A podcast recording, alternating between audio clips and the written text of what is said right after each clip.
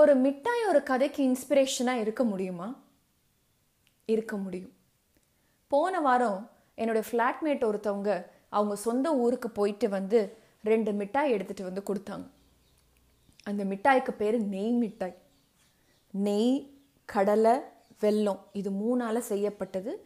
பார்க்க ஒரு பென்சில் வடிவத்தில் நீளமாக அதனுடைய எண்டெல்லாம் வந்து ஒரு சாக்லேட் ரேப்பர் மாதிரியே வெறும் பட்டர் பேப்பரில் சுற்றி இருக்கும். விலை ஒரு ஒரு ரூபாய் இருக்கும்னு நினைக்கிறேன். நான் சின்ன வயசில் சாப்பிட்டப்போ அந்த மிட்டாயை பார்த்தோன்னே எனக்கு ஊர் ஞாபகம் வந்துருச்சு. அந்த மிட்டாய் தான் இன்னைக்கு இந்த பகுதியை உங்கள் கூட பகிர்ந்துக்க சொன்னுச்சு. வணக்கம் இது அவள் அப்படித்தான் பாட்காஸ்ட். உங்களுடன் இணைந்திருப்பது ஜெயஸ்ரீ. ஊருன்னு சொன்ன உடனே அது எங்கள் ஊர் மாதிரி தான் வச்சுக்கோங்களேன். அம்மாவோட ஊர் அம்மா பிறந்து வளர்ந்த ஊர் மதுரை மாவட்டத்தில் திருமங்கலம் அப்படின்ற ஒரு சின்ன டவுன் ஒவ்வொரு ஊருக்கும் ஒரு தனி வாசனை இருக்குன்னு சொல்லுவாங்க. அதே மாதிரி இந்த ஊருக்கும் ஒரு ஸ்பெஷாலிட்டி இருக்குது என்னுடைய குழந்தை பருவத்தில் என்னுடைய கோடை விடுமுறையுடைய பல நாட்களை பெரும் அனுபவங்களை சுமந்தது இந்த ஊர் தான் நான் சொன்னேன் இல்லையா ஒவ்வொரு ஊருக்கும் ஒவ்வொரு வாசனை இருக்கும்ன்ட்டு. ஊருக்கு பஸ்ஸை விட்டு இறங்கின உடனே எங்கள் ஆச்சி வீட்டுக்கு வழி நெடுக. ஓகே? ஆச்சின்னா அம்மாவோட அம்மாவை நாங்கள் ஆச்சின்னு சொல்லுவோம். ஆச்சி வீட்டுக்கு வழி கொடுக்கக்கூடிய அந்த தெருவில் இறங்கின உடனே பார்த்தீங்கன்னா இடது பக்கம் ஒரு பெரிய பலகார கடை. பலகாரம்னா கொஞ்சம் நொஞ்சம்லாம் கிடையாது. அப்படியே குவியல் குவியலாக முறுக்கு ஜாங்கிரி ஓமப்பொடி மிக்சரு அப்படின்னு வரிசையாக ஒரு பெரிய பெரிய சட்டியில் போட்டு அடுக்கி வச்சுருப்பாங்க. முறுக்கு சூடாக எந்த ஊர்லையாவது சாப்பிட்ருக்கீங்களா எங்கள் ஊரில் சாப்பிடலாம். அதனுடைய விலை அநேகமாக ரெண்டு ரூபான்னு நினைக்கிறேன். ரெண்டு ரூபாய்க்கு அந்த முறுக்கு கடிக்கிறதுக்கு கஷ்டமாக தான் இருக்கும். ஆனால் டேஸ்ட்டு சூப்பராக இருக்கும். அந்த கடையை தாண்டினோடனே வலது பக்கத்தில் குண்டுமல்லி பூக்கடை. அதை தாண்டி கொஞ்சம் தூரம் போனால் மார்க்கெட்டுடைய ஒரு எண்டு பூண்டு கீரை காய்கறிகள் எல்லாத்தையும் வரிசையாக வச்சுருப்பாங்க. வலது பக்கத்தில் ஒரு சின்ன செருப்பு கடை. அதை தாண்டி கொஞ்சம் தூரம் போனால் அடகு கடையில் நாலஞ்சு பேர் பேசிக்கிட்டே இருப்பாங்க. கொஞ்சம் தூரம் தள்ளி போனால் இந்த பித்தளை பாத்திரம் எல்லாம் உருக்கி செய்யக்கூடிய இடம் அதெல்லாம் கொத்தி விடுவாங்க இல்லையா? டொங்கு டொங்கு டொங்குன்னு சத்தம் கேட்டுக்கிட்டே இருக்கும். அந்த இடத்த கிராஸ் பண்ணி போகும்போது. அது தாண்டி கொஞ்சம் இடது பக்கத்தில் சுமதி வளையல் கடைன்னு இருக்கும். அந்த ஊருக்கு அதுதான் அப்போதைக்கு இருக்க ஃபேஷன் ஹப்புன்னு வச்சுக்கோங்களேன்.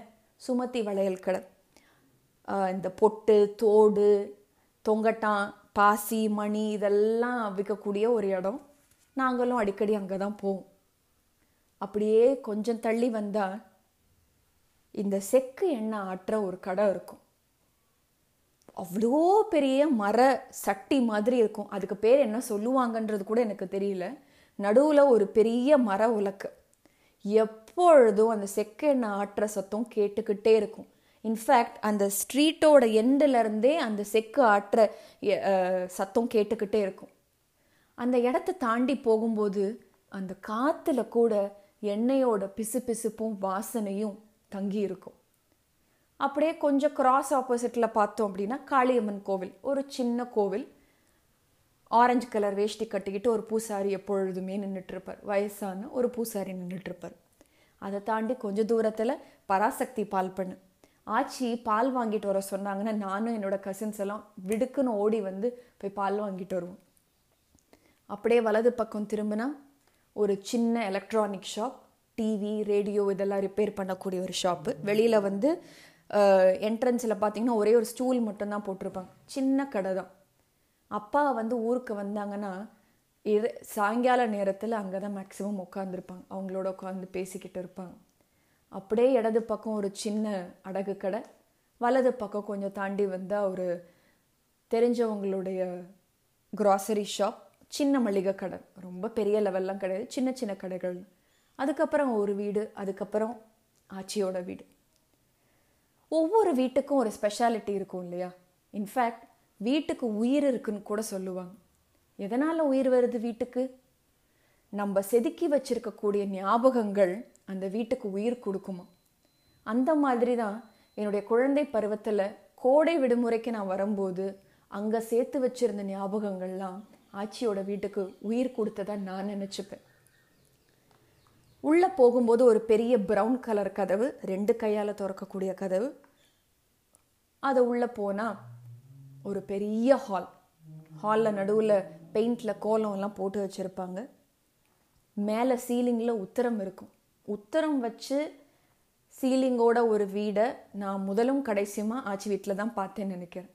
அப்படியே இடது பக்கம் போனால் ஒரு இருட்டான ரூமு அதுக்கப்புறம் தாண்டுனா ஒரு சின்ன பூஜை ரூமில் தாத்தாவோட ஈசி சேர் இருக்கும். தாத்தா மேக்ஸிமம் அங்கே உட்காந்துருப்பாங்க அப்படியே வலது பக்கம் திரும்பி போனால் ஒரு குறுகலான படியை கிராஸ் பண்ணால் பெரியமாவோட வீடு பெரியம்மா அங்கே தான் இருப்பாங்க. அம்மா பெரியம்மா மாமா எல்லாருமே மேக்சிமம் அங்கே தான் இருந்திருக்க ஒரு இடம். ஸோ கோடை விடுமுறைனா கேட்கவே வேணாம். கசின்ஸ் எல்லாம் வந்துடுவாங்க பெரியம்மா பசங்க அங்கே ஆல்ரெடி இருப்பாங்க. மாமா பசங்க இன்னொரு மாமாவோட பசங்க எல்லாரும் வந்திருப்பாங்க. எல்லாரும் மேக்ஸிமம் ஜாலியாக இருந்த அந்த தருணம் சம்மர் வெக்கேஷன் ஒரு நேரம் ஆச்சி வீட்டில் சாப்பிடுவோம் ஒரு நேரம் பெரியமா வீட்டில் சாப்பிடுவோம். ஆச்சியோட கருணக்கிழங்கு மசியல் கிளாஸாக இருக்கும். பெரியம்மா எல்லாமே சூப்பராக செய்வாங்க. அவங்க செய்கிற காய்கறியிலேருந்து சாம்பார்லேருந்து எல்லாத்தையுமே ரசித்து ருசித்து சாப்பிடுவோம். மேக்ஸிமம் எங்களுக்கெல்லாம் என்ன பெரிய வேலை இருக்கும்? சீட்டு விளையாடுறது சாப்பிட்றது. சீட்டு விளையாடுறது சாப்பிட்றது.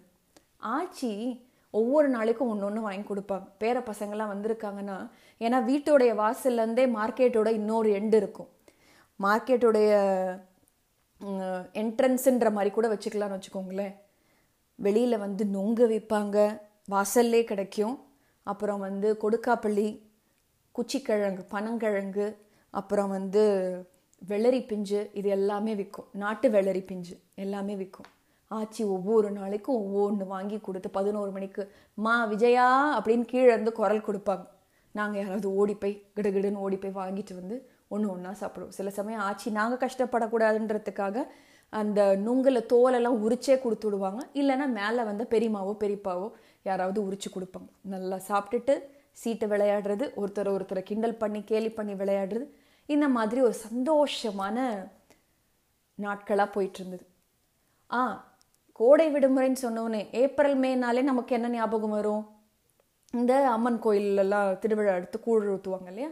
அதே மாதிரி எங்கள் ஊர்லேயும் இந்த ஏப்ரல் எண்டில் மேலே வந்து திருவிழா நடக்கும். பத்ரகாளி அம்மன் திருவிழா இல்லைன்னா வைகாசி திருவிழா அப்படின்னு சொல்லுவாங்க. ரொம்ப விமர்சையான ஒரு திருவிழா. எவ்ரி டே திருவிழா ஆரம்பித்ததுலேருந்து தினந்தோறும் சாமி வந்து காலையிலையும் சாயங்காலமும் ரெண்டு நேரமும் வரும். அந்த சாமி வரும்போதெல்லாம் வாசலை கூட்டி கோலம் போட்டு வெ- கோலம் போட்டு அதுக்கு நடுவில் ஏகப்பட்ட சண்டையெல்லாம் கசின்ஸோட போட்டு இந்த மாதிரியான ஒரே கலாட்டாவாக இருக்கும். ஆனால் பெருசாக மனசில் எந்த விதமான வார்த்தைகளும் எந்த விதமான சீண்டல்களும் இறங்கவே இறங்கல். அதுக்கப்புறம் சாமியெல்லாம் வந்துட்டு கும்பிட்டுட்டு போனதுக்கப்புறம் இந்த பொருட்காட்சின்னு ஒன்று ஸ்டார்ட் பண்ணுவாங்க. பொருட்காட்சின்னா எக்ஸிபிஷன். நாங்கள் எல்லாருமே அப்போலாம் வந்து பொருட்காட்சி பொருட்காட்சிக்கு போகணும் பொருட்காட்சிக்கு போகணும் அப்படின்னு தான் சொல்லுவோம். ஒரு குறிப்பிட்ட நாளுக்கு அப்புறம் பார்த்தீங்க அப்படின்னா நிறைய கடைகள் வந்ததுக்கப்புறம் தினந்தோறும் தவறாமல் பொருட்காட்சிக்கு போவோம். நைட் எல்லாரும் சாப்பிட்டுட்டு பெரியப்பாவும் ஆஃபீஸ்லேருந்து வந்ததுக்கப்புறம் எல்லாரும் சாப்பிட்டுட்டு எல்லா கசின்ஸும் என்ன பண்ணுவோம்? கிளம்பி போவோம். நல்லா ட்ரெஸ் அப் பண்ணிவிட்டு நைட்டு ஒரு நைன் நைன் தேர்ட்டிக்காக கிளம்பி போவோம். ஒரு ஒரு கடையாக ஒரு ஒரு கடையாக பார்ப்போம். வீட்டிலேருந்து இருந்து கொஞ்சம் தூரம் தான் நடக்கிற தூரம் தான் வந்து பொருட்காட்சி போட்டிருப்பாங்க. அந்த நடக்கிற தூரத்துலேருந்தே வழி நெடுக பார்த்தீங்கன்னா நிறைய கடைகள் போட்டிருப்பாங்க. அங்கே வந்து பிகேஎன் கேர்ள்ஸ் ஹையர் செகண்டரி ஸ்கூல்னு ஒரு ஸ்கூல் இருக்கும். அந்த ஸ்கூலோட கிரவுண்டில் தான் அந்த பொருட்காட்சி போட்டிருப்பாங்க. உள்ள மெதுவாக நடந்து போயிட்டு போகிற வழியிலெல்லாம் எதையாவது பார்த்து வாங்கிக்கிட்டு இந்த ரப்பர் பந்து அப்புறம் சின்னதாக ஏதாவது தவக்கூடிய டாய்ஸு அப்புறம் வந்து பசங்க வந்திருந்தாங்கன்னா அவங்க வந்து கன்று வாங்குறது இந்த தீபாவளி துப்பாக்கி மாதிரி ஒரு துப்பாக்கி வாங்குறது. அப்புறம் அப்படியே கொஞ்சம் தூரம் நடந்து போனால் என்ட்ரன்ஸ் வரும். அதாவது இந்த ஸ்கூலோட என்ட்ரன்ஸ் வரும்.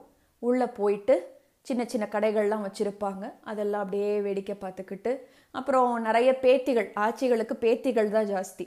ஸோ நாங்கள்லாம் போயிட்டு இந்த ஊசிமணி பாசிமணி தோடு தொங்கட்டான்லாம் இருக்கிற கடைகளில் எதையாவது ஒன்று வாங்கிட்டு வந்துட்டு அப்படியே அதை பத்திரமா வச்சுக்கிட்டு ஒவ்வொரு கடையாக பார்த்துக்கிட்டு சில கடைகளில் நம்ம எதுவுமே வாங்க முடியாத மாதிரி இருக்கும். அது பார்க்குறதே ஒரு சந்தோஷமாக இருக்கும். வாங்கணும் அப்படின்றது பெரிய சந்தோஷமாக இருக்குது அதை பார்க்குறதே ஒரு பெரிய சந்தோஷமாக இருக்கும். இந்த பிளாஸ்டிக் ஜாமான் வீட்டு ஜாமான்கள் இதெல்லாம் இருக்கும். அதெல்லாம் அப்படியே ஒரு நோட்டை விட்டுக்கிட்டு அப்படியே வந்துடும் கீழே இறங்கி வந்தால் அப்போது அந்த வயசில் நாங்கள் நினச்சிக்கிட்டு இருந்த பெரிய அட்வென்ச்சர் என்ன அப்படின்னா அந்த ஜெயண்ட் ஃபீல்டில் போகிறது ஒரு ரவுண்டா ரெண்டு ரவுண்டா போயிட்டு அதில் ஒரு ரவுண்டு போயிட்டு அப்படியே கொளராட்டினத்தில் ஒரு ரவுண்டு போயிட்டு எல்லா பசங்களும் சேர்ந்து போயிட்டு அப்படியே கீழே கிரவுண்டில் மணலில் செட்டில் ஆகும். அப்போது அந்த கிரவுண்டுடைய ஸ்டேஜில் வந்து ஏதாவது ஒவ்வொரு நாளும் ஒரு நிகழ்ச்சி போயிட்டுருக்கும். ஒரு பாட்டு ஒரு நாடகம் அந்த மாதிரி ஏதாவது போயிட்டுருக்கும். அப்படியே அந்த நாடகத்தை வந்து ஒரு அஞ்சு நிமிஷம் இல்லை பத்து நிமிஷம் உட்காந்து கேட்டுட்டு அப்படியே வெளியில் வந்தோன்னா இதுதான் பிக்கெஸ்ட் மூமெண்ட் எல்லாருக்குமே ரொம்ப பிடிச்சமான ஒரு மூமெண்ட் வெளியில் வந்தோன்னா கோவிலுக்கு ஆப்போசிட்டில் ஒரு திட்டு மாதிரி இருக்கும். அது ஃபுல்லாக மணல் கொட்டி வச்சுருப்பாங்க. அதுக்கு பக்கத்திலே பால் ஐஸ்ன்னு ஒன்று விற்கும் இந்த பால் ஐஸ்ன்றது வெறும் பாலில் செஞ்ச கூடிய செஞ்ச செஞ்ச ஒரு ஐஸு தான். அஞ்சு ரூபா தான் அதனுடைய விலை.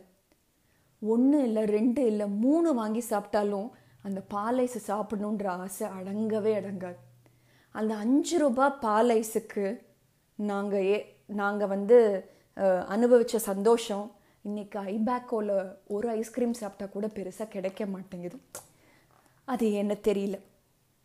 அப்படியே அந்த பாலைஸோட கடைசி சொட்டோடைய ருசி வந்து நுனி நாக்கில் இருக்கிற வரைக்கும் அந்த ஐஸை நல்லா ருசித்து சாப்பிட்டுட்டு அந்த அனுபவத்தோடையே அப்படியே பொடி நட நடந்து வந்து வீட்டுக்கு வந்து தூங்கிடும் திரும்ப அடுத்த நாள் இதே ரூட்டின் ஆச்சி நுங்கு வாங்கி கொடுப்பாங்க. இல்லை வந்து பனங்கிழங்கு வாங்கி கொடுப்பாங்க. இந்த மாதிரி எதையாவது ஒன்று வாங்கி கொடுப்பாங்க. சாயங்காலம் ஆனால் எல்லாரும் குளித்து ட்ரெஸ்ஸாக ட்ரெஸ்அப் பண்ணிவிட்டு ஃப்ரெஷ்ஷாக போய் டெய்லி எக்ஸிபிஷனுக்கு போயிடும். இந்த மாதிரி ஒவ்வொரு நாளும் நடக்கும். ஆ குறிப்பாக ஒரு நாளில் ஒரு பதினாலாவது திருவிழான்னு நினைக்கிறேன். அப்போ வந்து முளப்பாரின்னு ஒன்று எடுத்துகிட்டு வருவாங்க. இந்த நவதானியத்தெல்லாம் போட்டு வளர்த்து கிட்டத்தட்ட ஒரு ரெண்டுலேருந்து ரெண்டரை அடி நீளத்துக்கு ஃபுல்லாக செடி மாதிரி அழ அழகாக இருக்கும் பார்க்குறதுக்கே. எல்லா அந்த ஊரில் ஒரு குறிப்பிட்ட சமுதாயத்தினருடைய பெண்கள் எல்லாம் நல்லா ட்ரெஸ் பண்ணிக்கிட்டு வீட்டில் இருக்க அம்புட்டு நகையும் அள்ளி மாட்டிக்கிட்டு அப்படியே அந்த முளைப்பாரியை தூக்கி கூடையிலையோ இல்லை ஏதோ ஒரு முரத்துலையோ எடுத்து தலைமையில் வச்சுக்கிட்டு அழகாக நடந்து வருவாங்க. எல்லா தெரு வழியாகவும் நடந்து போவாங்க. அதை பார்க்கவே ரொம்ப அட்டகாசமாக இருக்கும். அப்போ நம்ம தான் ஒரு ஆக்கோவாச்சே எனக்கு அந்த கேள்வி கேட்ட ஞாபகம் இருக்கு. எங்கள் மாமா கிட்ட கேட்டிருக்கேன். நம்ம மட்டும் ஏன் முளைப்பாரி எடுக்கக்கூடாது? அப்படின்னு சொல்லி நான் கேட்டிருக்கேன். ஏன்னா அது பார்க்கவே ரொம்ப அழகாக இருக்கும். அந்த செடி வளர்ந்து கிட்டத்தட்ட ஒரு நாற்று மாதிரி இருக்கும் பார்க்குறதுக்கு. நீங்கள்லாம் அதை பார்த்துருப்பீங்களா என்னன்னு கூட எனக்கு தெரியலை. அது பார்க்கவே ரொம்ப அழகாக இருக்கும். அது தூக்கிட்டு வரும்போது தூரத்துலேருந்து பார்க்க வெறும் செடி மட்டும்தான் நம்ம கண்ணுக்கு தெரியும். அந்த நகை போட்டுட்டு இருக்க பொண்ணுங்க என் கண்ணுக்கு பெருசாக தெரிய மாட்டாங்க. அந்த செடி மட்டும் தெரியும். அப்போ நான் கேட்கும் போது எங்கள் மாமா சொல்லியிருக்காங்க இதை நம்ம செய்யக்கூடாது. அவங்க மட்டும்தான் செய்வாங்க. அதுதான் வழக்கம் அப்படின்னு சொல்லுவாங்க. ஏன்னா அந்த திருவிழா எடுத்து நடத்துகிறதே அந்த குறிப்பிட்ட சமுதாயம்தான். அவங்க தான் வந்து அந்த முன்னுரிமையெல்லாம் எடுத்துக்கிட்டு செய்வாங்க. நம்ம போகலாம் சாமி கும்பிடலாம் பொருட்காட்சிக்கு போகலாம் மாவிளக்கு போடலாம். ஏன்னா ஆச்சி வீட்டுக்கு பக்கத்துலேயே தான் ஒரு பத்தாம் மண்டபம்னு சொல்லுவாங்க. ஒரு மண்டபம் மாதிரி இருக்கும். அங்கே தான் மாவிளக்கு வச்சு சாமியுடைய அந்த சிலை வச்சு மாவிளக்கெல்லாம் போட்டுட்டு வருவாங்க. அந்த மாவிளக்கெல்லாம் போட்டுட்டு கடைசி திருவிழாக்கு முன்னாடி நாள் வந்து மாவிளக்கெல்லாம் போட்டுட்டு வருவோம். இந்த மாதிரி பல நினைவுகள் இருக்குது இந்த நினைவுகள் எல்லாத்தையுமே எனக்கு ஞாபகப்படுத்தினது அந்த சின்ன நெய் மிட்டாய் தான். ஆச்சி என்னுடைய மாமாக்கள் அப்புறம் பெரியமாக்கள்லாம் சின்ன பசங்கள்லாம் இருக்கும்போது ஒரு அம்மாவா தாலாட்டு படிப்பாங்க அப்படின்னு சொல்லுவாங்க. குழந்தைங்க அழும்போது தாலாட்டு படிப்பாங்க அப்படின்னு சொல்லுவாங்க. அந்த பாட்டு வந்து எனக்கு வந்து எங்கள் பெரியமாவும் அம்மாவும் சொல்லி கொடுத்துருக்காங்க. நான் என் பசங்களுக்கு கூட அந்த பாட்டை வந்து தொட்டிலில் போட்டு ஆடும்போது பாடியிருக்கேன். ஏன் அழுவுற நீனு? அந்த மாதிரி பாட்டில் வரும். அத்தை அடித்தாளோ அரளிப்பூ தண்டாலே மாமன் அடித்தானோ மல்லிகைப்பூ செண்டாலே அப்படின்னு சொல்லிட்டு அந்த பாட்டு வரும். யார் அடித்தா நீ அடிச்சார சொல்லி எழு அப்படின்ற மாதிரி. பழமையான விஷயங்களில் ஏதோ ஒரு வகையில் ஒரு அழகியல் இருந்துக்கிட்டே தான் இருந்ததுன்னு நினைக்கிறேன். அதை வந்து நம்ம இப்போ நிறைய மிஸ் பண்ணிட்டோமா? இல்லை வந்து வேண்டான்னு ஒதுக்கிட்டோமா? எனக்கு அதுக்கு தெரியலை. அதுக்கு விடை நிஜமாக தெரியவே இல்லை. ஆனால் இப்போ இருக்கிற அம்மாக்கள்லாம் ரொம்ப கஷ்டப்படுவாங்க குழந்தைய தூங்க வைக்கிறதுக்கு. The wheels on the bus goes round and round round and round round and round the wheels on the bus goes round and round all through the town உன்னை இந்த ரைம்ஸை போட்டு காமிப்பாங்க இல்லை பாடியே காமிப்பாங்க. அப்படி இல்லைன்னா டான்ஸ் ஆடிடுவாங்க. மாமா shut மாமா shut baby shut baby shut குட்டி கரணமே போட்டாலும் நிறைய குழந்தைங்க தூங்க வைக்கிறது ரொம்ப கஷ்டமான விஷயமா இருக்கு. இன்ஃபேக்ட் சேலஞ்சிங்கான விஷயமா கூட இருக்குது. பழமையை நம்ம எவ்வளோதான் வெறுத்தாலும் அதை அனுபவிக்கும் போது அது வந்து ஒரு அலாதியான சந்தோஷத்தை தான் கொடுக்குது இல்லையா? இந்த விஷயத்தோட இன்னைக்கு இந்த பகுதியை நான் முடிச்சுக்கிறேன். மீண்டும் இதே மாதிரி ஒரு நல்ல ஒரு பகிர்வோட அடுத்த எபிசோடில் உங்களை நான் சந்திக்கிறேன். அது வரைக்கும் இது அவள் அப்படித்தான் பாட்காஸ்ட் உங்கள் ஜெயஸ்ரீ. நன்றி. இன்னொரு ஒரு முக்கியமான விஷயம் சொல்ல மறந்துட்டேன். நீங்கள் என்னுடைய பாட்காஸ்ட் கேட்டுட்டு உங்களுடைய கருத்துக்களை நீங்கள் பகிர்ந்துக்கணும் அப்படின்னு நினச்சிங்கன்னா தயவு செய்து இதுக்கு வாய்ஸ் மெசேஜ் அனுப்பலாம். ஒரு ஒரு பாட்காஸ்டோட எபிசோட்லேயும் வாய்ஸ் மெசேஜ் அனுப்பலாம். உங்களுக்கு அந்த மாதிரி என்ன கருத்து இருந்தாலும் சரி இது நல்லா இருக்குது நல்லா இல்லை என்ன கருத்து இருந்தாலும் சரி அதை தயவு செய்து வாய்ஸ் மெசேஜில் எனக்கு பதிவாக அனுப்புங்க. அதுதான் என்னை வந்து அடுத்த எபிசோடுக்கு நான் வந்து எந்த வகையில் தயாராகிக்கணும் அப்படின்றதுக்கான ஒரு சின்ன ஊன்றுகோலாக இருக்கும். ஸோ தயவு செய்து ஏதாவது மெசேஜ் இருந்தது அப்படின்னா வாய்ஸ் மெசேஜாக அனுப்புங்க. நன்றி. ஒரு கனத்த இதயத்தோடையும் இறுக்கமான மனநிலைமையோடையும் இன்னைக்கு இந்த பகுதியை நான் பதிவிடுறேன். எனக்கு ரொம்ப பிடிச்ச நகைச்சுவை நடிகர். மூட நம்பிக்கையிலிருந்து நான் கொஞ்சமாவது விடுபட்டிருக்கேன் அப்படின்னா அதுக்கு ஒரு பெரிய காரணமாக இருந்தவர். நகைச்சுவை நடிகர் திரு விவேக் அவர்கள். நேற்று இறந்து போயிட்டார் அப்படின்றது உலகம் அறிஞ்ச விஷயம். அவருடைய இறப்பு பெரிய இழப்பு எல்லாருக்குமே. நகைச்சுவையும் தாண்டி தனக்கே உள்ள ஒரு பாணியில் நைன்டிஸ் கிட்டான ஒவ்வொருத்தரோட மனசுலையும் நீங்காத இடம் பிடிச்சி ஒரு சிம்மாசனத்தில் உட்கார்ந்திருந்தவர் திரு விவேக் அவர்கள். நகைச்சுவையும் தாண்டி அவர் என்னென்ன விஷயங்கள்லாம் பண்ணியிருந்தாரு அப்படின்றத பற்றி நான் சொல்லி தான் நீங்கள் தெரிஞ்சுக்கணுன்ற அவசியமே கிடையாது. நேற்று அவர் இறந்து போனதுக்கப்புறம் எல்லா நியூஸ் சேனல்ஸ்லேயும் எல்லா சமூக வலைத்தளங்களையும் அவரை பற்றின பகிர்தல்கள் வந்து நிறையவே இருந்தது. எனக்கு ரொம்ப பிடிக்கும் அவர். அவருடைய கண்டெம்பரரி வந்து திரு வடிவேல் அவர்கள் இருந்தாலுமே எனக்கு எப்பொழுதுமே பர்சனல் ஃபேவரட் அப்படின்னு யாருன்னா திரு விவேக் அவர்கள் தான் நக்கல் நையாண்டியோட சமுதாயத்துக்கு தேவையான சில தீ சீர்திருத்த கருத்துக்களை வந்து சொல்லுவார். நிறைய மூட நம்பிக்கைகளை வந்து அவருடைய நகைச்சுவை பாணியில் அவர் சொல்லும்போது ஓ இப்படியெல்லாம் கூட இருக்கும்ல? ஏன் இதை இப்படி நம்ம செய்கிறோம் அப்படின்ற மாதிரி என்னை ரொம்ப யோசிக்க வச்சேன் எங்கள் அம்மா வீட்டில் ஏதாவது இந்த மாதிரி விஷயங்கள் பண்ணுறாங்க அப்படின்னா நானும் என்னோட தம்பியும் விவேக் அவர்களோட டைலாகை யூஸ் பண்ணி தான் அவங்கள கிண்டல் கேள்வி பண்ணிகிட்ருப்போம் அந்த அளவுக்கு ரொம்ப ரொம்ப பிடிக்கும் அவர். அவர் இன்னைக்கு இல்லை அப்படின்னு நினைக்கும் போது ரொம்பவே கஷ்டமாக இருக்குது. தமிழுக்கு அவர் மேலே இருந்த ஆர்வம் இல்லை அவருக்கு தமிழ் மேலே இருந்த ஒரு பற்றுதல் எப்படி என்னன்றது கண்டிப்பாக அவருடைய நிறைய படங்களில் நீங்கள் பார்த்துருப்பீங்க. நிறைய படங்களில் அவர் தமிழ் மேலே இருந்த ஒரு ஒரு காதலை வந்து ஏதோ ஒரு வகையில் நகைச்சுவையாகவும் சில இடங்களில் கொஞ்சம் சீரியஸாகவும் வெளிப்படுத்தியிருப்பார். அது எல்லாருக்குமே நல்லா தெரியும். ஆயிரத்தி தொள்ளாயிரத்தி தொண்ணூறுகளில் குமுதம் நாளிதழ்க்கு நிறைய சிறுகதைகள் எழுதிட்டு இருந்தாராம் அவருடைய தமிழை வாசித்து நம்ம எல்லாருக்கும் கொஞ்சம் பரிச்சயமான doctor Shalini a famous psychiatrist இந்த விஜய் டிவியோட நீயானான ஷோக்கள்லாம் நீங்கள் பார்த்துருப்பீங்க. அவருடைய கவிதை கதைகளை படித்து டாக்டர் ஷாலினி வந்து தமிழை வந்து நல்லா எழுத பழகிக்கிட்டாங்களாம். அவங்களுடைய ஃபேஸ்புக் பதிவில் போட்டிருந்தாங்க படித்தேன் அவங்க ரொம்ப அழகாக போட்டிருந்தாங்க. தமிழை எனக்கு லாவகமாக எழுத கற்றுக் கொடுத்த ஆம்பளை சரஸ்வதி திரு விவேக் அவர்கள் அப்படின்னு சொல்லி போட்டிருந்தாங்க. ஸோ அவருடைய தமிழ் ஆற்றலுக்கும் அவருடைய வாசிப்புக்கும் எல்லாருக்குமே அதை பற்றின விஷயங்கள் தெரிஞ்சிருக்கும். அதையும் தாண்டி அவருடைய நகைச்சுவையில் ஒவ்வொரு டைமும் சில விஷயங்கள் சில கருத்துக்கள் சொல்லுவார். அதில் எனக்கு பர்சனல் ஃபேவரட்ஸாக நிறையவே இருக்குது. ஒரு முக்கியமான கருத்து. திரு. பாலச்சந்தர் அவர்கள் இயக்கிய புது புது அர்த்தங்கள் படத்தில் விட்டல் கேரக்டரில் வருவார். அந்த பாடகருடைய அசிஸ்டண்ட்டாக வருவார். அப்போது ஹீரோயினோட அம்மாவும் ஹீரோயினும் வந்து கொஞ்சம் டூ மச்சாக பண்ணிகிட்டு இருப்பாங்க. அதனால் அவங்களுக்கு ஒரு ப்ராங்க் கால் பண்ணி பேசுவார். ரொம்ப ஆட்டம் ஆடிட்டு இருக்கீங்க. ஒரு விஷயத்த ஞாபகம் வச்சுக்கோங்க. இன்னைக்கு செத்தா நாளைக்கு பால் அப்படின்னு சொல்லுவார். ஓ oh மை காட் அந்த விஷயம் அந்த விஷயத்த சொன்ன அவர் இன்னைக்கு நம்ம கூட இல்லைன்னு நினைக்கும் போது கொஞ்சம் கஷ்டமாக இருக்குது. ஆனால் அது எவ்வளோ உண்மையான விஷயம்? இன்னைக்கு செத்தா நாளைக்கு பால். லைஃப் அந்தளவுக்கு அன்சர்டன் தான்.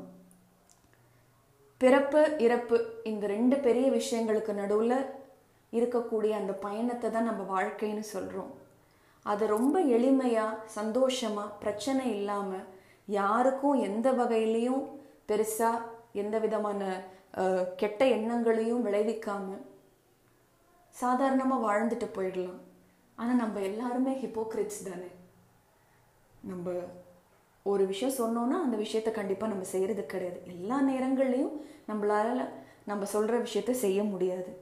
அப்போ வாழ்க்கை அப்படின்ற ஒரு விஷயத்தில் நம்ம அந்த தேடுதல் பயணத்தில் கொஞ்சம் கொஞ்சமாக நகரும்போது எவ்வளோ கெட்ட விஷயங்களை நம்ம பார்க்க வேண்டி இருக்குது மனசில் எந்த அளவுக்கு கோபம் பொறாமை குற்ற உணர்ச்சி மற்றவங்களுக்கு கெடுதல் நினைக்கிறது. குரோதம் வஞ்சம் காழ்ப்புணர்ச்சி எவ்வளவோ விஷயங்களை வளர்த்துக்கிறோம். நான் எவ்வளோ பெரிய ஆள் தெரியுமா? என்னைய பற்றிலாம் உனக்கு தெரியாது. நான்லாம் அப்போவே அப்படி அப்படின்ற மாதிரி எல்லாம் வந்து சில சினிமா டயலாக்ஸ் எல்லாம் கேட்டுட்டு நம்மளை நாமே ஒரு பெரிய ஆளுன்னு நினச்சிக்கிறோம். ஆனால் அந்த கடைசி மூச்சு நிற்கும்போது நம்ம ஒன்றுமே இல்லை. அந்த வாழ்க்கையினுடைய தேடுதல் பயணத்தில் நம்ம ஒரு ஒரு விஷயமா சேகரிச்சுக்கிறோம். பணம் சேகரிக்கிறோம் புகழ் சேகரிக்கிறோம் சொத்து பத்து எல்லாத்தையும் சேகரிக்கிறோம். ஆனால் நம்ம அதை எடுத்துட்டு போகவே முடியாதுல்ல.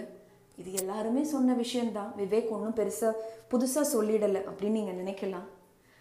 ஆனால் ஏன் இதை நான் இப்போ பகிர்ந்துக்கிறேன் அப்படின்றதுக்கான காரணம் என்னுடைய குடும்பத்தில் ஒரு மரணம் நிகழ்ந்தது. சமீப காலத்து சமீப காலத்தில்.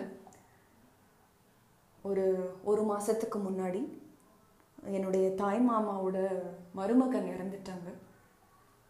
ஒரு மெடிக்கல் கண்டிஷனால் கண்டிப்பாக கோவிட் கிடையாது. நாற்பது வயசு தான். He's a teetotaller sorry he was a teetotaller ரொம்ப நல்ல மனுஷன். அதிர்ந்து கூட பேச மாட்டார்.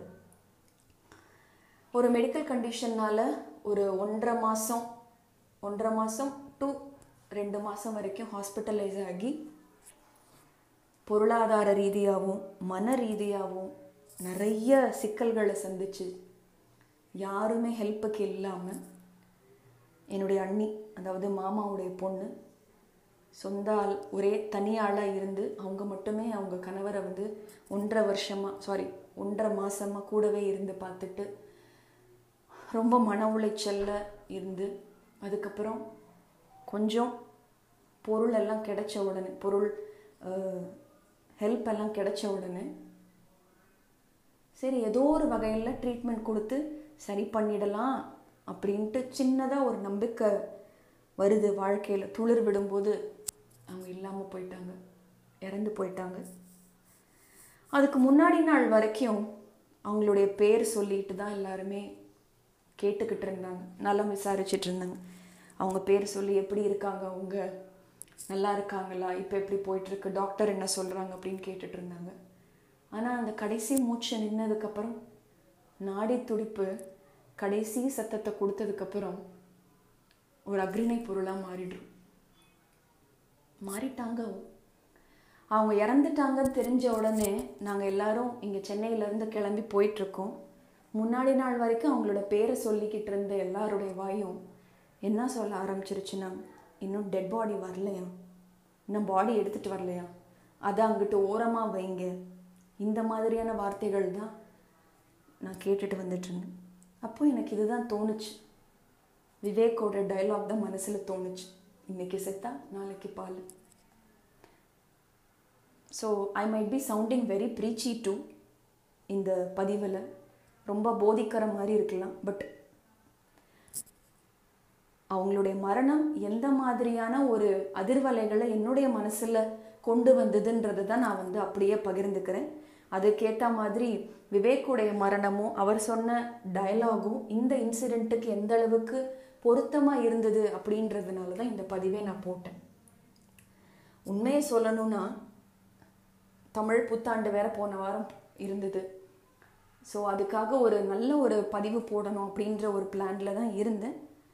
இருந்தாலும் இந்த மரணம் விவேக் அவர்களுடைய மரணம் அதற்கு பிறகு அவருடைய படங்களோட டைலாகில் சொன்ன விஷயம் எல்லாமே ஏதோ ஒரு வகையில் இந்த இருபது இருபத்தஞ்சு நாளில் வந்து ஒரு பிரதிபலிப்பாக இருந்ததுனால தான் இந்த பதிவை இன்னைக்கு நான் போ போட வேண்டிய நிலைமை ஆகிப்போச்சு எவ்வளோ விஷயங்கள் பண்ணுறோம் எவ்வளோ விஷயங்களை வந்து வாழ்க்கையில் வந்து கொண்டு போகணும்னு நினைக்கிறோம்.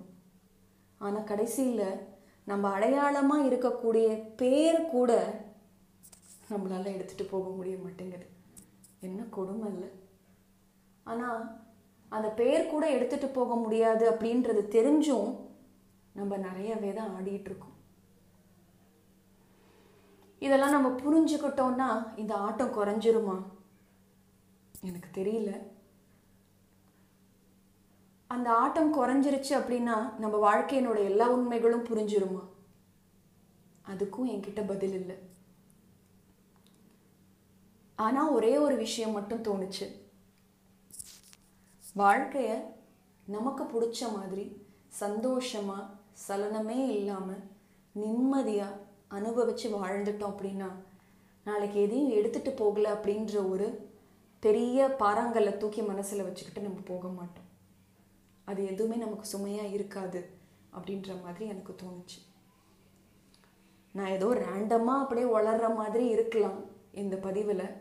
பட் மனசில் தோன்ற கருத்துக்களை அப்படியே வந்து பகிர்ந்துக்கிட்டு இருக்கிறேன். இன்னைக்கு இந்த சிந்தனையோட இந்த பதிவை நான் வந்து முடிச்சுக்கிறேன்.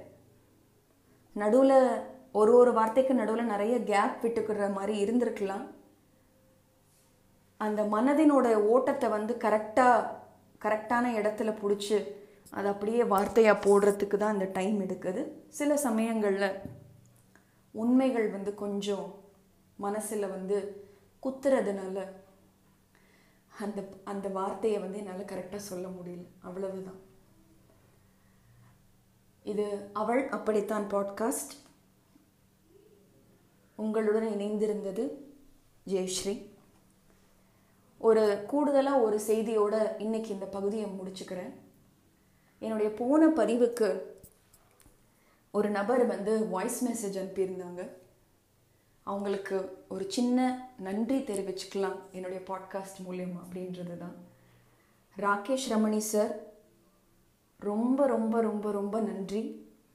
உங்களுடைய நேரத்துக்கும் உங்களுடைய அன்புக்கும் உங்களுடைய கருத்துக்களுக்கும் உண்மையாகவே உங்களுடைய வாய்ஸ் மெசேஜ் கேட்டுட்டு எனக்கு ஒரு பெரிய உத்வேகமாக இருந்தது. அப்போ எனக்கு புதுசாக ஒரு நம்பிக்கை வந்த மாதிரி இருந்தது. சரி இந்த பதிவுகள் வந்து போடலாம் தொடர்ந்து போடலாம் அப்படின்ற மாதிரி ஒரு எண்ணத்தை எனக்கு கொடுத்தது.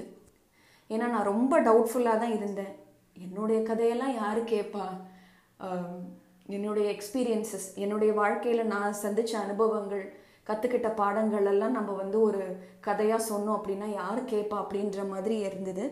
உங்களுடைய வாய்ஸ் மெசேஜ் கேட்ட உடனே எனக்கு ஒரு புது நம்பிக்கை வந்த மாதிரி இருந்தது.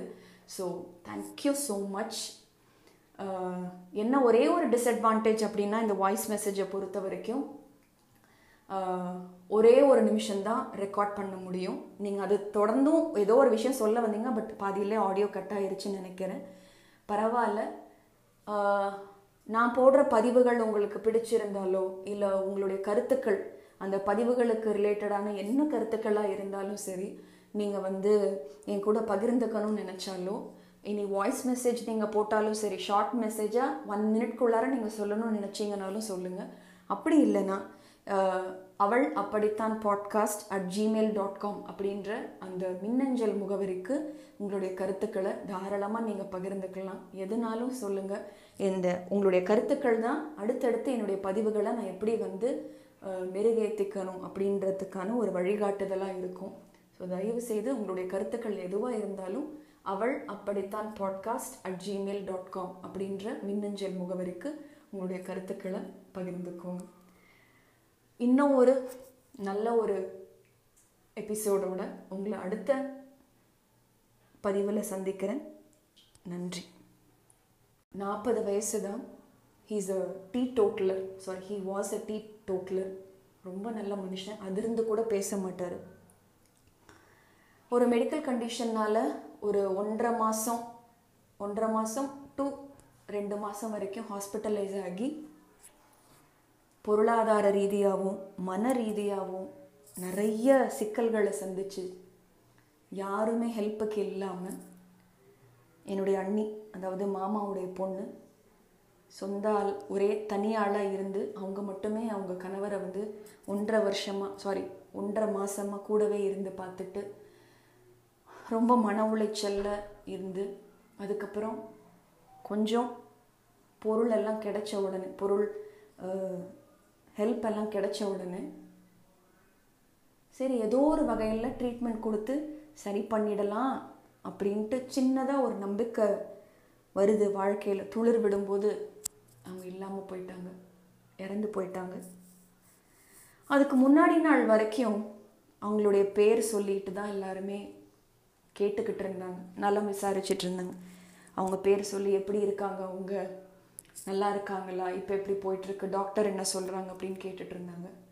ஆனால் அந்த கடைசி மூச்சு நின்னதுக்கப்புறம் நாடி துடிப்பு கடைசி சத்தத்தை கொடுத்ததுக்கப்புறம் ஒரு அக்ரிணை பொருளாக மாறிடும். மாறிட்டாங்க அவங்க. இறந்துட்டாங்கன்னு தெரிஞ்ச உடனே நாங்கள் எல்லாரும் இங்கே சென்னையிலேருந்து கிளம்பி போயிட்டுருக்கோம்.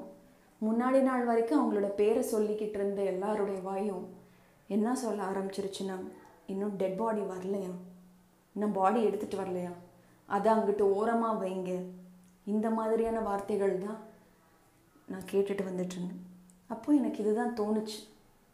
விவேக்கோட டைலாக் தான் மனசில் தோணுச்சு. இன்றைக்கி செத்தா நாளைக்கு பால். So I might be sounding very preachy too இந்த பதிவில். ரொம்ப போதிக்கிற மாதிரி இருக்கலாம். பட் அவங்களுடைய மரணம் எந்த மாதிரியான ஒரு அதிர்வலைகளை என்னுடைய மனசில் கொண்டு வந்ததுன்றது தான் நான் வந்து அப்படியே பகிர்ந்துக்கிறேன். அதுக்கேற்ற மாதிரி விவேக்குடைய மரணமும் அவர் சொன்ன டயலாகும் இந்த இன்சிடெண்ட்டுக்கு எந்த அளவுக்கு பொருத்தமாக இருந்தது அப்படின்றதுனால தான் இந்த பதிவை நான் போட்டேன். உண்மையை சொல்லணும்னா தமிழ் புத்தாண்டு வேற போன வாரம் இருந்தது. ஸோ அதுக்காக ஒரு நல்ல ஒரு பதிவு போடணும் அப்படின்ற ஒரு பிளானில் தான் இருந்தேன். இருந்தாலும் இந்த மரணம் விவேக் அவர்களுடைய மரணம் அதற்கு பிறகு அவருடைய படங்களோட டைலாகில் சொன்ன விஷயம் எல்லாமே ஏதோ ஒரு வகையில் இந்த இருபது இருபத்தஞ்சு நாளில் வந்து ஒரு பிரதிபலிப்பாக இருந்ததுனால தான் இந்த பதிவை இன்றைக்கி நான் போ போட வேண்டிய நிலைமை ஆகிப்போச்சு எவ்வளோ விஷயங்கள் பண்ணுறோம் எவ்வளோ விஷயங்களை வந்து வாழ்க்கையில் வந்து கொண்டு போகணும்னு நினைக்கிறோம்.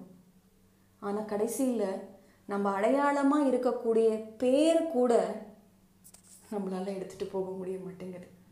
என்ன கொடுமை இல்லை.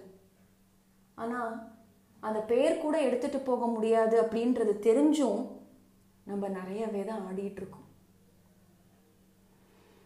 இதெல்லாம் நம்ம புரிஞ்சுக்கிட்டோம்னா இந்த ஆட்டம் குறைஞ்சிருமா? எனக்கு தெரியல.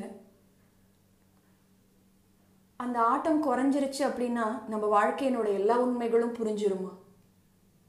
அதுக்கும் என்கிட்ட பதில் இல்லை. ஆனால் ஒரே ஒரு விஷயம் மட்டும் தோணுச்சு. வாழ்க்கையை நமக்கு பிடிச்ச மாதிரி சந்தோஷமாக சலனமே இல்லாமல் நிம்மதியாக அனுபவித்து வாழ்ந்துட்டோம் அப்படின்னா நாளைக்கு எதையும் எடுத்துட்டு போகல அப்படின்ற ஒரு பெரிய பாறாங்கல்ல தூக்கி மனசில் வச்சுக்கிட்டு நம்ம போக மாட்டோம். அது எதுவுமே நமக்கு சுமையாக இருக்காது அப்படின்ற மாதிரி எனக்கு தோணுச்சு. நான் ஏதோ ரேண்டமாக அப்படியே வளர்ற மாதிரி இருக்கலாம் இந்த பதிவில். பட் மனசில் தோன்ற கருத்துக்களை அப்படியே வந்து பகிர்ந்துக்கிட்டு இருக்கிறேன். இன்னைக்கு இந்த சிந்தனையோட இந்த பதிவை நான் வந்து முடிச்சுக்கிறேன். நடுவில் ஒரு ஒரு வார்த்தைக்கு நடுவில் நிறைய கேப் விட்டுக்கிற மாதிரி இருந்திருக்கலாம். அந்த மனதினோட ஓட்டத்தை வந்து கரெக்டாக கரெக்டான இடத்துல பிடிச்சி அதை அப்படியே வார்த்தையாக போடுறதுக்கு தான் அந்த டைம் எடுக்குது. சில சமயங்களில் உண்மைகள் வந்து கொஞ்சம் மனசில் வந்து குத்துறதுனால அந்த அந்த வார்த்தையை வந்து என்னால் கரெக்டாக சொல்ல முடியல. அவ்வளவுதான். இது அவள் அப்படித்தான் பாட்காஸ்ட் உங்களுடன் இணைந்திருந்தது ஜெயஸ்ரீ. ஒரு கூடுதலாக ஒரு செய்தியோட இன்னைக்கு இந்த பகுதியை முடிச்சுக்கிறேன். என்னுடைய போன பதிவுக்கு ஒரு நபர் வந்து வாய்ஸ் மெசேஜ் அனுப்பியிருந்தாங்க. அவங்களுக்கு ஒரு சின்ன நன்றி தெரிவிச்சுக்கலாம் என்னுடைய பாட்காஸ்ட் மூலியமா அப்படின்றது தான் ராகேஷ் ரமணி சார் ரொம்ப ரொம்ப ரொம்ப ரொம்ப நன்றி. உங்களுடைய நேரத்துக்கும் உங்களுடைய அன்புக்கும் உங்களுடைய கருத்துக்களுக்கும் உண்மையாகவே உங்களுடைய வாய்ஸ் மெசேஜ் கேட்டுட்டு எனக்கு ஒரு பெரிய உத்வேகமாக இருந்தது. அப்போ எனக்கு புதுசாக ஒரு நம்பிக்கை வந்த மாதிரி இருந்தது. சரி இந்த பதிவுகள் வந்து போடலாம் தொடர்ந்து போடலாம் அப்படின்ற மாதிரி ஒரு எண்ணத்தை எனக்கு கொடுத்தது. ஏன்னா நான் ரொம்ப டவுட்ஃபுல்லாக தான் இருந்தேன். என்னுடைய கதையெல்லாம் யார் கேட்பா என்னுடைய எக்ஸ்பீரியன்சஸ் என்னுடைய வாழ்க்கையில் நான் சந்தித்த அனுபவங்கள் கற்றுக்கிட்ட பாடங்களெல்லாம் நம்ம வந்து ஒரு கதையாக சொன்னோம் அப்படின்னா யார் கேட்பா அப்படின்ற மாதிரி இருந்தது. உங்களுடைய வாய்ஸ் மெசேஜ் கேட்ட உடனே எனக்கு ஒரு புது நம்பிக்கை வந்த மாதிரி இருந்தது. ஸோ தேங்க்யூ ஸோ மச் என்ன ஒரே ஒரு டிஸ்அட்வான்டேஜ் அப்படின்னா இந்த வாய்ஸ் மெசேஜை பொறுத்த வரைக்கும் ஒரே ஒரு நிமிஷம்தான் ரெக்கார்ட் பண்ண முடியும். நீங்கள் அது தொடர்ந்தும் ஏதோ ஒரு விஷயம் சொல்ல வந்தீங்க பட் பாதியிலே ஆடியோ கட் ஆயிருச்சுன்னு நினைக்கிறேன். பரவாயில்ல. நான் போடுற பதிவுகள் உங்களுக்கு பிடிச்சிருந்தாலோ இல்லை உங்களுடைய கருத்துக்கள் அந்த பதிவுகளுக்கு ரிலேட்டடான என்ன கருத்துக்களாக இருந்தாலும் சரி நீங்கள் வந்து என் கூட பகிர்ந்துக்கணும்னு நினச்சாலோ இனி வாய்ஸ் மெசேஜ் நீங்கள் போட்டாலும் சரி ஷார்ட் மெசேஜாக ஒன் மினிட்குள்ளார நீங்கள் சொல்லணும்னு நினச்சிங்கனாலும் சொல்லுங்கள் அப்படி இல்லைன்னா அவள் அப்படித்தான் podcast at Gmail dot com அப்படின்ற அந்த மின்னஞ்சல் முகவரிக்கு உங்களுடைய கருத்துக்களை தாராளமாக நீங்கள் பகிர்ந்துக்கலாம். எதுனாலும் சொல்லுங்கள் இந்த உங்களுடைய கருத்துக்கள் தான். அடுத்தடுத்து என்னுடைய பதிவுகளை நான் எப்படி வந்து மெருகேற்றிக்கணும் அப்படின்றதுக்கான ஒரு வழிகாட்டுதலாக இருக்கும். ஸோ தயவு செய்து உங்களுடைய கருத்துக்கள் எதுவாக இருந்தாலும் அவள் அப்படித்தான் podcast at Gmail dot com அப்படின்ற மின்னஞ்சல் முகவரிக்கு உங்களுடைய கருத்துக்களை பகிர்ந்துக்கோங்க. இன்னும் ஒரு நல்ல ஒரு எபிசோடோட உங்களை அடுத்த பதிவில் சந்திக்கிறேன். நன்றி. ஒரு கனத்த இதயத்தோடையும் இறுக்கமான மனநிலைமையோடையும் இன்னைக்கு இந்த பகுதியை நான் பதிவிடுறேன். எனக்கு ரொம்ப பிடிச்ச நகைச்சுவை நடிகர். மூட நம்பிக்கையிலிருந்து நான் கொஞ்சமாவது விடுபட்டிருக்கேன் அப்படின்னா அதுக்கு ஒரு பெரிய காரணமாக இருந்தவர் நகைச்சுவை நடிகர் திரு விவேக் அவர்கள்.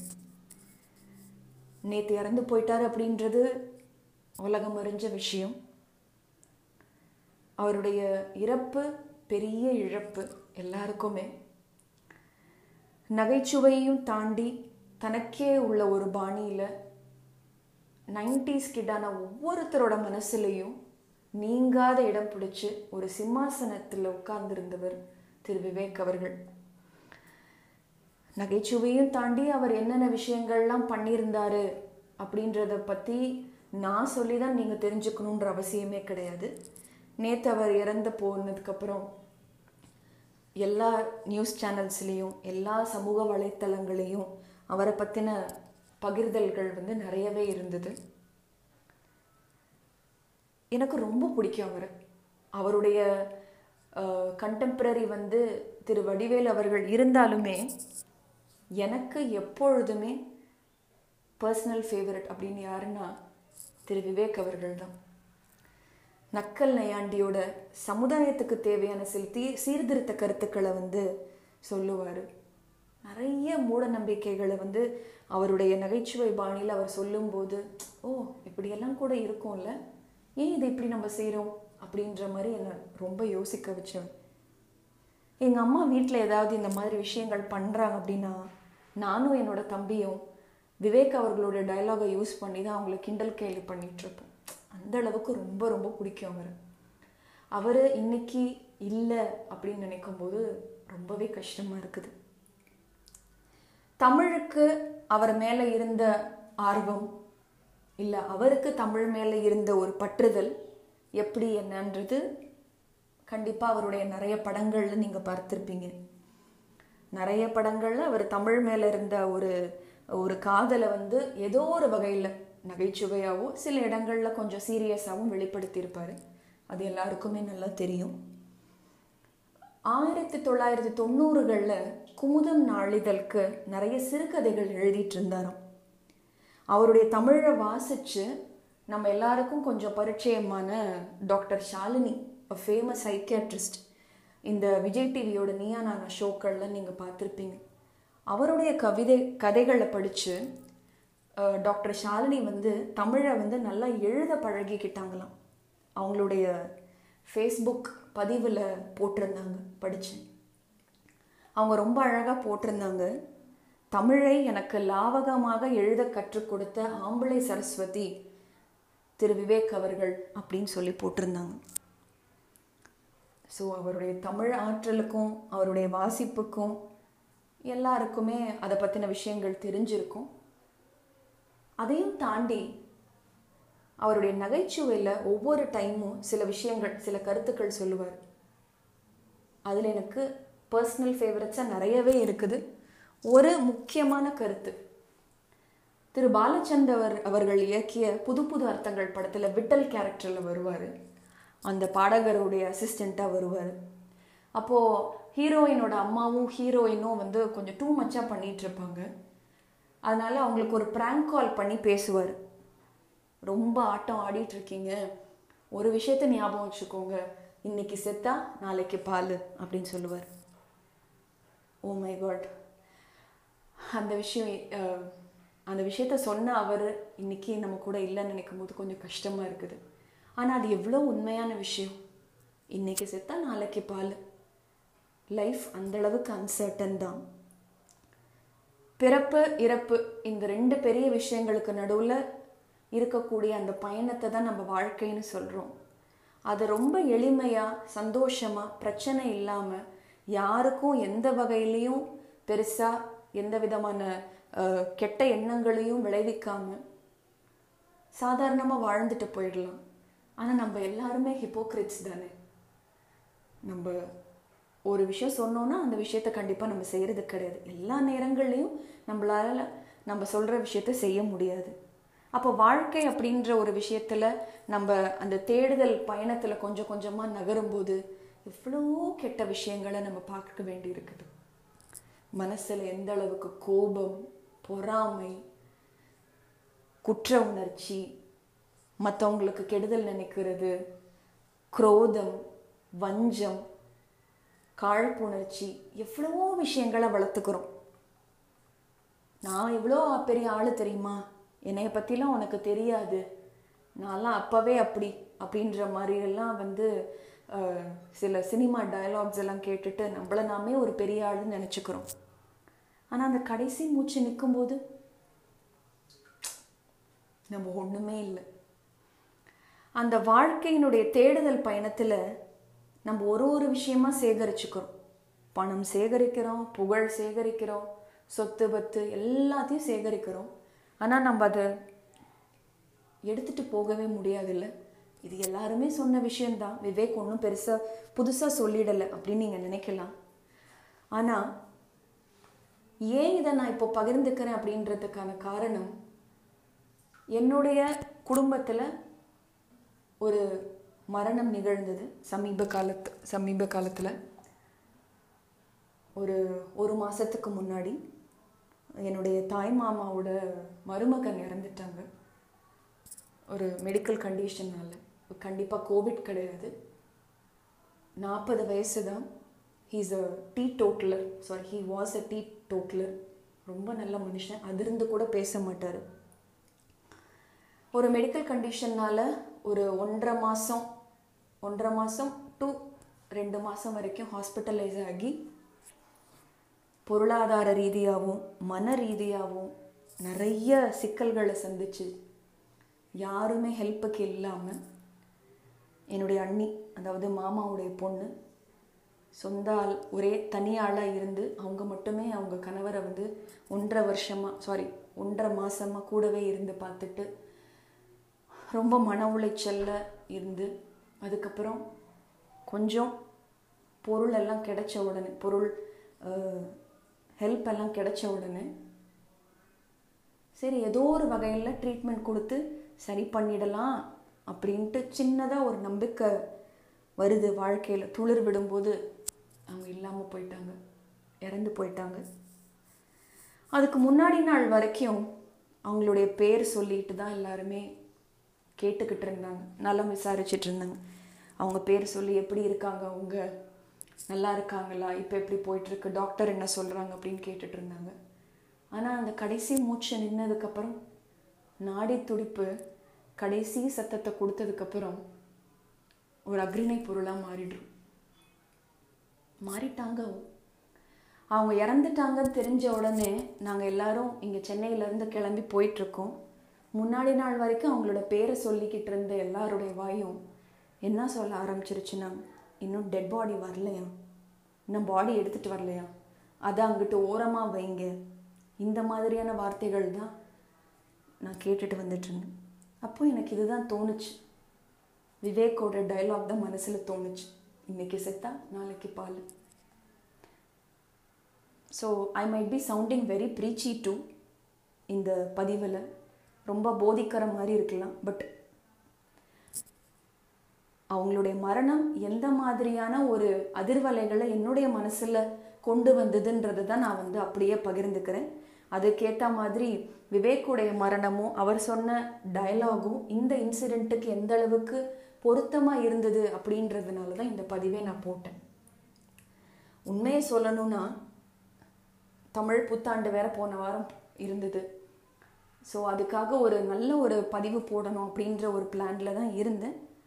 இருந்தாலும் இந்த மரணம் விவேக் அவர்களுடைய மரணம் அதற்கு பிறகு அவருடைய படங்களோட டைலாகில் சொன்ன விஷயம் எல்லாமே ஏதோ ஒரு வகையில் இந்த இருபது இருபத்தஞ்சு நாளில் வந்து ஒரு பிரதிபலிப்பாக இருந்ததுனால தான் இந்த பதிவை இன்னைக்கு நான் போ போட வேண்டிய நிலைமை ஆகிப்போச்சு எவ்வளோ விஷயங்கள் பண்ணுறோம் எவ்வளோ விஷயங்களை வந்து வாழ்க்கையில் வந்து கொண்டு போகணும்னு நினைக்கிறோம். ஆனால் கடைசியில் நம்ம அடையாளமாக இருக்கக்கூடிய பேர் கூட நம்மளால் எடுத்துகிட்டு போக முடிய மாட்டேங்குது. என்ன கொடுமை இல்லை. ஆனால் அந்த பேர் கூட எடுத்துகிட்டு போக முடியாது அப்படின்றது தெரிஞ்சும் நம்ம நிறையவே தான் ஆடிட்டுருக்கோம் இதெல்லாம் நம்ம புரிஞ்சுக்கிட்டோம்னா இந்த ஆட்டம் குறைஞ்சிருமா? எனக்கு தெரியல. அந்த ஆட்டம் குறைஞ்சிருச்சு அப்படின்னா நம்ம வாழ்க்கையினோட எல்லா உண்மைகளும் புரிஞ்சிருமா? அதுக்கும் என்கிட்ட பதில் இல்லை. ஆனால் ஒரே ஒரு விஷயம் மட்டும் தோணுச்சு. வாழ்க்கையை நமக்கு பிடிச்ச மாதிரி சந்தோஷமாக சலனமே இல்லாமல் நிம்மதியாக அனுபவித்து வாழ்ந்துட்டோம் அப்படின்னா நாளைக்கு எதையும் எடுத்துகிட்டு போகல அப்படின்ற ஒரு பெரிய பாறாங்கல்லை தூக்கி மனசில் வச்சுக்கிட்டு நம்ம போக மாட்டோம். அது எதுவுமே நமக்கு சுமையாக இருக்காது அப்படின்ற மாதிரி எனக்கு தோணுச்சு. நான் ஏதோ ரேண்டமாக அப்படியே வளர்ற மாதிரி இருக்கலாம் இந்த பதிவில் பட் மனசில் தோன்ற கருத்துக்களை அப்படியே வந்து பகிர்ந்துக்கிட்டு இருக்கிறேன். இன்னைக்கு இந்த சிந்தனையோட இந்த பதிவை நான் வந்து முடிச்சுக்கிறேன். நடுவில் ஒரு ஒரு வார்த்தைக்கு நடுவில் நிறைய கேப் விட்டுக்கிற மாதிரி இருந்திருக்கலாம். அந்த மனதினோட ஓட்டத்தை வந்து கரெக்டாக கரெக்டான இடத்துல பிடிச்சி அது அப்படியே வார்த்தையாக போடுறதுக்கு தான் அந்த டைம் எடுக்குது. சில சமயங்களில் உண்மைகள் வந்து கொஞ்சம் மனசில் வந்து குத்துறதுனால அந்த அந்த வார்த்தையை வந்து என்னால் கரெக்டாக சொல்ல முடியல. அவ்வளவுதான். இது அவள் அப்படித்தான் பாட்காஸ்ட் உங்களுடன் இணைந்திருந்தது ஜெயஸ்ரீ. ஒரு கூடுதலாக ஒரு செய்தியோட இன்னைக்கு இந்த பகுதியை முடிச்சுக்கிறேன். என்னுடைய போன பதிவுக்கு ஒரு நபர் வந்து வாய்ஸ் மெசேஜ் அனுப்பியிருந்தாங்க. அவங்களுக்கு ஒரு சின்ன நன்றி தெரிவிச்சுக்கலாம் என்னுடைய பாட்காஸ்ட் மூலயமா அப்படின்றது தான். ராகேஷ் ரமணி சார் ரொம்ப ரொம்ப ரொம்ப ரொம்ப நன்றி. உங்களுடைய நேரத்துக்கும் உங்களுடைய அன்புக்கும் உங்களுடைய கருத்துக்களுக்கும் உண்மையாகவே உங்களுடைய வாய்ஸ் மெசேஜ் கேட்டுட்டு எனக்கு ஒரு பெரிய உத்வேகமாக இருந்தது. அப்போ எனக்கு புதுசாக ஒரு நம்பிக்கை வந்த மாதிரி இருந்தது. சரி இந்த பதிவுகள் வந்து போடலாம் தொடர்ந்து போடலாம் அப்படின்ற மாதிரி ஒரு எண்ணத்தை எனக்கு கொடுத்தது. ஏன்னா நான் ரொம்ப டவுட்ஃபுல்லாக தான் இருந்தேன். என்னுடைய கதையெல்லாம் யார் கேட்பா என்னுடைய எக்ஸ்பீரியன்சஸ் என்னுடைய வாழ்க்கையில் நான் சந்தித்த அனுபவங்கள் கற்றுக்கிட்ட பாடங்கள் எல்லாம் நம்ம வந்து ஒரு கதையாக சொன்னோம் அப்படின்னா யார் கேட்பா அப்படின்ற மாதிரி இருந்தது. உங்களுடைய வாய்ஸ் மெசேஜ் கேட்ட உடனே எனக்கு ஒரு புது நம்பிக்கை வந்த மாதிரி இருந்தது. ஸோ தேங்க்யூ ஸோ மச் என்ன ஒரே ஒரு டிஸ்அட்வான்டேஜ் அப்படின்னா இந்த வாய்ஸ் மெசேஜை பொறுத்த வரைக்கும் ஒரே ஒரு நிமிஷம்தான் ரெக்கார்ட் பண்ண முடியும். நீங்கள் அது தொடர்ந்தும் ஏதோ ஒரு விஷயம் சொல்ல வந்தீங்க பட் பாதியிலே ஆடியோ கட் ஆயிருச்சுன்னு நினைக்கிறேன். பரவாயில்ல.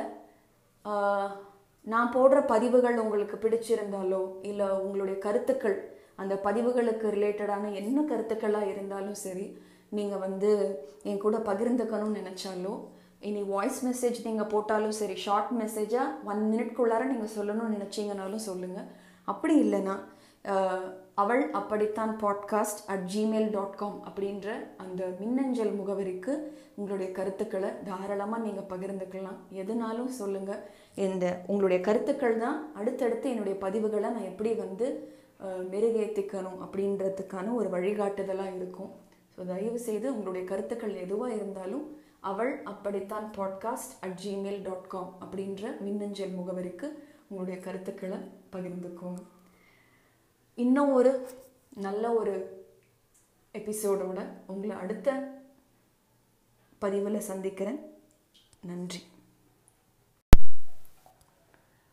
ஒரு கனத்த இதயத்தோடையும் இறுக்கமான மனநிலைமையோடையும் இன்னைக்கு இந்த பகுதியை நான் பதிவிடுறேன். எனக்கு ரொம்ப பிடிச்ச நகைச்சுவை நடிகர். மூட நம்பிக்கையிலிருந்து நான் கொஞ்சமாவது விடுபட்டிருக்கேன் அப்படின்னா அதுக்கு ஒரு பெரிய காரணமாக இருந்தவர். நகைச்சுவை நடிகர் திரு விவேக் அவர்கள்.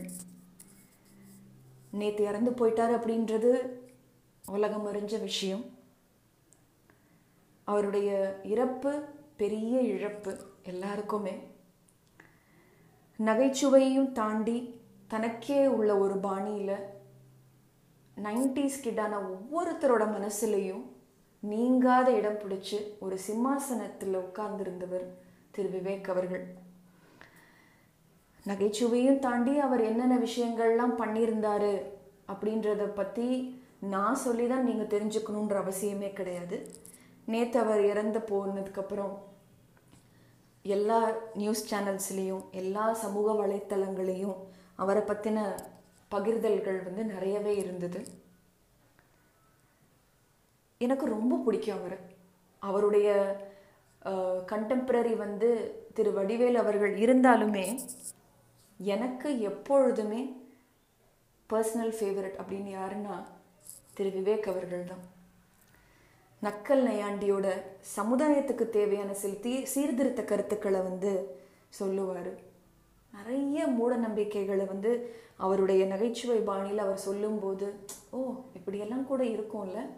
ஏன் இதை இப்படி நம்ம செய்கிறோம் அப்படின்ற மாதிரி என்னை ரொம்ப யோசிக்க வச்சவன் எங்கள் அம்மா வீட்டில் ஏதாவது இந்த மாதிரி விஷயங்கள் பண்ணுறாங்க அப்படின்னா நானும் என்னோட தம்பியும் விவேக் அவர்களோட டைலாகை யூஸ் பண்ணி தான் அவங்கள கிண்டல் கேள்வி பண்ணிகிட்ருப்போம் அந்த அளவுக்கு ரொம்ப ரொம்ப பிடிக்கும் அவர். அவர் இன்னைக்கு இல்லை அப்படின்னு நினைக்கும் போது ரொம்பவே கஷ்டமாக இருக்குது. தமிழுக்கு அவர் மேலே இருந்த ஆர்வம் இல்லை அவருக்கு தமிழ் மேலே இருந்த ஒரு பற்றுதல் எப்படி என்னன்றது கண்டிப்பாக அவருடைய நிறைய படங்களில் நீங்கள் பார்த்துருப்பீங்க. நிறைய படங்களில் அவர் தமிழ் மேலே இருந்த ஒரு ஒரு காதலை வந்து ஏதோ ஒரு வகையில் நகைச்சுவையாகவும் சில இடங்களில் கொஞ்சம் சீரியஸாகவும் வெளிப்படுத்தியிருப்பார். அது எல்லாருக்குமே நல்லா தெரியும். ஆயிரத்தி தொள்ளாயிரத்தி தொண்ணூறுகளில் குமுதம் நாளிதழ்க்கு நிறைய சிறுகதைகள் எழுதிட்டு இருந்தாராம். அவருடைய தமிழை வாசித்து நம்ம எல்லாருக்கும் கொஞ்சம் பரிச்சயமான டாக்டர் ஷாலினி ஃபேமஸ் சைக்கியாட்ரிஸ்ட் இந்த விஜய் டிவியோட நீயா நானா ஷோக்களில் நீங்கள் பார்த்துருப்பீங்க. அவருடைய கவிதை கதைகளை படித்து டாக்டர் ஷாலினி வந்து தமிழை வந்து நல்லா எழுத பழகிக்கிட்டாங்களாம். அவங்களுடைய ஃபேஸ்புக் பதிவில் போட்டிருந்தாங்க படித்தேன் அவங்க ரொம்ப அழகாக போட்டிருந்தாங்க. தமிழை எனக்கு லாவகமாக எழுத கற்றுக் கொடுத்த ஆம்பளை சரஸ்வதி திரு விவேக் அவர்கள் அப்படின்னு சொல்லி போட்டிருந்தாங்க. ஸோ அவருடைய தமிழ் ஆற்றலுக்கும் அவருடைய வாசிப்புக்கும் எல்லாருக்குமே அதை பற்றின விஷயங்கள் தெரிஞ்சிருக்கும். அதையும் தாண்டி அவருடைய நகைச்சுவையில் ஒவ்வொரு டைமும் சில விஷயங்கள் சில கருத்துக்கள் சொல்லுவார். அதில் எனக்கு பர்சனல் ஃபேவரட்ஸாக நிறையவே இருக்குது. ஒரு முக்கியமான கருத்து. திரு பாலச்சந்தர் அவர்கள் இயக்கிய புது புது அர்த்தங்கள் படத்தில் விட்டல் கேரக்டரில் வருவார். அந்த பாடகருடைய அசிஸ்டண்ட்டாக வருவார். அப்போது ஹீரோயினோட அம்மாவும் ஹீரோயினும் வந்து கொஞ்சம் டூ மச்சாக பண்ணிகிட்ருப்பாங்க அதனால் அவங்களுக்கு ஒரு ப்ராங்க் கால் பண்ணி பேசுவார். ரொம்ப ஆட்டம் ஆடிட்டு இருக்கீங்க. ஒரு விஷயத்த ஞாபகம் வச்சுக்கோங்க. இன்னைக்கு செத்தா நாளைக்கு பால் அப்படின்னு சொல்லுவார். ஓ oh மை காட் அந்த விஷயம் அந்த விஷயத்த சொன்ன அவர் இன்னைக்கு நம்ம கூட இல்லைன்னு நினைக்கும் போது கொஞ்சம் கஷ்டமாக இருக்குது. ஆனால் அது எவ்வளோ உண்மையான விஷயம். இன்னைக்கு செத்தா நாளைக்கு பால். லைஃப் அந்தளவுக்கு அன்சர்டன் தான். பிறப்பு இறப்பு இந்த ரெண்டு பெரிய விஷயங்களுக்கு நடுவில் இருக்கக்கூடிய அந்த பயணத்தை தான் நம்ம வாழ்க்கைன்னு சொல்கிறோம் அதை ரொம்ப எளிமையாக சந்தோஷமாக பிரச்சனை இல்லாமல் யாருக்கும் எந்த வகையிலையும் பெருசாக எந்த விதமான கெட்ட எண்ணங்களையும் விளைவிக்காம சாதாரணமாக வாழ்ந்துட்டு போயிடலாம். ஆனால் நம்ம எல்லாருமே ஹிப்போக்ரிட்ஸ் தானே. நம்ம ஒரு விஷயம் சொன்னோன்னா அந்த விஷயத்த கண்டிப்பாக நம்ம செய்கிறது கிடையாது. எல்லா நேரங்கள்லையும் நம்மளால் நம்ம சொல்கிற விஷயத்த செய்ய முடியாது. அப்போ வாழ்க்கை அப்படின்ற ஒரு விஷயத்தில் நம்ம அந்த தேடுதல் பயணத்தில் கொஞ்சம் கொஞ்சமாக நகரும்போது எவ்வளோ கெட்ட விஷயங்களை நம்ம பார்க்க வேண்டி இருக்குது மனசில் எந்த அளவுக்கு கோபம் பொறாமை குற்ற உணர்ச்சி மற்றவங்களுக்கு கெடுதல் நினைக்கிறது குரோதம் வஞ்சம் காழ்ப்புணர்ச்சி எவ்வளவோ விஷயங்களை வளர்த்துக்கிறோம். நான் எவ்வளோ பெரிய ஆள் தெரியுமா? என்னைய பற்றிலாம் உனக்கு தெரியாது. நான்லாம் அப்போவே அப்படி அப்படின்ற மாதிரி எல்லாம் வந்து சில சினிமா டயலாக்ஸ் எல்லாம் கேட்டுட்டு நம்மள நாமே ஒரு பெரிய ஆளுன்னு நினச்சிக்கிறோம். ஆனால் அந்த கடைசி மூச்சு நிற்கும்போது நம்ம ஒன்றுமே இல்லை. அந்த வாழ்க்கையினுடைய தேடுதல் பயணத்தில் நம்ம ஒரு ஒரு விஷயமா சேகரிச்சுக்கிறோம். பணம் சேகரிக்கிறோம் புகழ் சேகரிக்கிறோம் சொத்து பத்து எல்லாத்தையும் சேகரிக்கிறோம். ஆனால் நம்ம அதை எடுத்துட்டு போகவே முடியாதுல்ல. இது எல்லாருமே சொன்ன விஷயம்தான். விவேக் ஒன்றும் பெருசாக புதுசாக சொல்லிடலை அப்படின்னு நீங்கள் நினைக்கலாம். ஆனால் ஏன் இதை நான் இப்போ பகிர்ந்துக்கிறேன் அப்படின்றதுக்கான காரணம் என்னுடைய குடும்பத்தில் ஒரு மரணம் நிகழ்ந்தது. சமீப காலத்து சமீப காலத்தில். ஒரு ஒரு மாதத்துக்கு முன்னாடி என்னுடைய தாய் மாமாவோட மருமகன் இறந்துட்டாங்க. ஒரு மெடிக்கல் கண்டிஷனால் கண்டிப்பாக கோவிட் கிடையாது. நாற்பது வயசு தான் he's a teetotaller sorry he was a teetotaller ரொம்ப நல்ல மனுஷன். அதிர்ந்து கூட பேச மாட்டார். ஒரு மெடிக்கல் கண்டிஷன்னால் ஒரு ஒன்றரை மாதம் ஒன்றரை மாதம் டு ரெண்டு மாதம் வரைக்கும் ஹாஸ்பிட்டலைஸ் ஆகி பொருளாதார ரீதியாகவும் மன ரீதியாகவும் நிறைய சிக்கல்களை சந்திச்சு யாருமே ஹெல்ப்புக்கு இல்லாமல் என்னுடைய அண்ணி அதாவது மாமாவுடைய பொண்ணு சொந்த ஆள் ஒரே தனியாளாக இருந்து அவங்க மட்டுமே அவங்க கணவரை வந்து ஒன்றரை வருஷமாக சாரி ஒன்றரை மாதமாக கூடவே இருந்து பார்த்துட்டு ரொம்ப மன உளைச்சலில் இருந்து அதுக்கப்புறம் கொஞ்சம் பொருள் எல்லாம் கிடைச்ச உடனே பொருள் ஹெல்ப் எல்லாம் கிடைச்ச உடனே சரி ஏதோ ஒரு வகையில் ட்ரீட்மெண்ட் கொடுத்து சரி பண்ணிடலாம் அப்படின்ட்டு சின்னதாக ஒரு நம்பிக்கை வருது. வாழ்க்கையில் துளிர் விடும்போது அவங்க இல்லாமல் போயிட்டாங்க. இறந்து போயிட்டாங்க. அதுக்கு முன்னாடி நாள் வரைக்கும் அவங்களுடைய பேர் சொல்லிட்டு தான் எல்லாருமே கேட்டுக்கிட்டு இருந்தாங்க. நல்லா விசாரிச்சுட்டு இருந்தாங்க. அவங்க பேர் சொல்லி எப்படி இருக்காங்க அவங்க? நல்லா இருக்காங்களா? இப்போ எப்படி போயிட்டுருக்கு? டாக்டர் என்ன சொல்கிறாங்க அப்படின்னு கேட்டுட்டு இருந்தாங்க. ஆனால் அந்த கடைசி மூச்சு நின்னதுக்கப்புறம் நாடி துடிப்பு கடைசி சத்தத்தை கொடுத்ததுக்கப்புறம் ஒரு அக்ரிணை பொருளாக மாறிடும். மாறிட்டாங்க அவங்க. இறந்துட்டாங்கன்னு தெரிஞ்ச உடனே நாங்கள் எல்லாரும் இங்கே சென்னையிலேருந்து கிளம்பி போயிட்டுருக்கோம் முன்னாடி நாள் வரைக்கும் அவங்களோட பேரை சொல்லிக்கிட்டு இருந்த எல்லாருடைய வாயும் என்ன சொல்ல ஆரம்பிச்சிருச்சுன்னா இன்னும் டெட் பாடி வரலையா? இன்னும் பாடி எடுத்துகிட்டு வரலையா? அதை அங்கிட்டு ஓரமாக வைங்க. இந்த மாதிரியான வார்த்தைகள் தான் நான் கேட்டுட்டு வந்துட்டு அப்போது அப்போ எனக்கு இதுதான் தோணுச்சு. விவேக்கோட டைலாக் தான் மனசில் தோணுச்சு. இன்னைக்கு செத்தா நாளைக்கு பால். So I might be sounding very preachy too இந்த பதிவில் ரொம்ப போதிக்கிற மாதிரி இருக்கலாம் பட் அவங்களுடைய மரணம் எந்த மாதிரியான ஒரு அதிர்வலைகளை என்னுடைய மனசில் கொண்டு வந்ததுன்றதை தான் நான் வந்து அப்படியே பகிர்ந்துக்கிறேன். அதுக்கேற்ற மாதிரி விவேக்குடைய மரணமும் அவர் சொன்ன டயலாகும் இந்த இன்சிடெண்ட்டுக்கு எந்த அளவுக்கு பொருத்தமாக இருந்தது அப்படின்றதுனால தான் இந்த பதிவை நான் போட்டேன். உண்மையை சொல்லணும்னா தமிழ் புத்தாண்டு வேற போன வாரம் இருந்தது. ஸோ அதுக்காக ஒரு நல்ல ஒரு பதிவு போடணும் அப்படின்ற ஒரு பிளான்ல தான் இருந்தேன். இருந்தாலும் இந்த மரணம் விவேக் அவர்களுடைய மரணம் அதற்கு பிறகு அவருடைய படங்களோட டைலாகில் சொன்ன விஷயம் எல்லாமே ஏதோ ஒரு வகையில் இந்த இருபது இருபத்தஞ்சு நாளில் வந்து ஒரு பிரதிபலிப்பாக இருந்ததுனால தான் இந்த பதிவை இன்றைக்கி நான் போ போட வேண்டிய நிலைமை ஆகிப்போச்சு எவ்வளோ விஷயங்கள் பண்ணுறோம் எவ்வளோ விஷயங்களை வந்து வாழ்க்கையில் வந்து கொண்டு போகணும்னு நினைக்கிறோம்.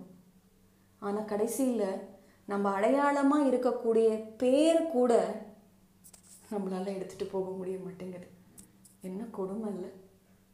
ஆனால் அந்த பெயர் கூட எடுத்துகிட்டு போக முடியாது அப்படின்றது தெரிஞ்சும் நம்ம நிறையவே தான் ஆடிட்டு இருக்கோம். இதெல்லாம் நம்ம புரிஞ்சுக்கிட்டோம்னா இந்த ஆட்டம் குறைஞ்சிருமா? எனக்கு தெரியல. அந்த ஆட்டம் குறைஞ்சிருச்சு அப்படின்னா நம்ம வாழ்க்கையினோட எல்லா உண்மைகளும் புரிஞ்சிருமா? அதுக்கும் என்கிட்ட பதில் இல்லை. ஆனால் ஒரே ஒரு விஷயம் மட்டும் தோணுச்சு.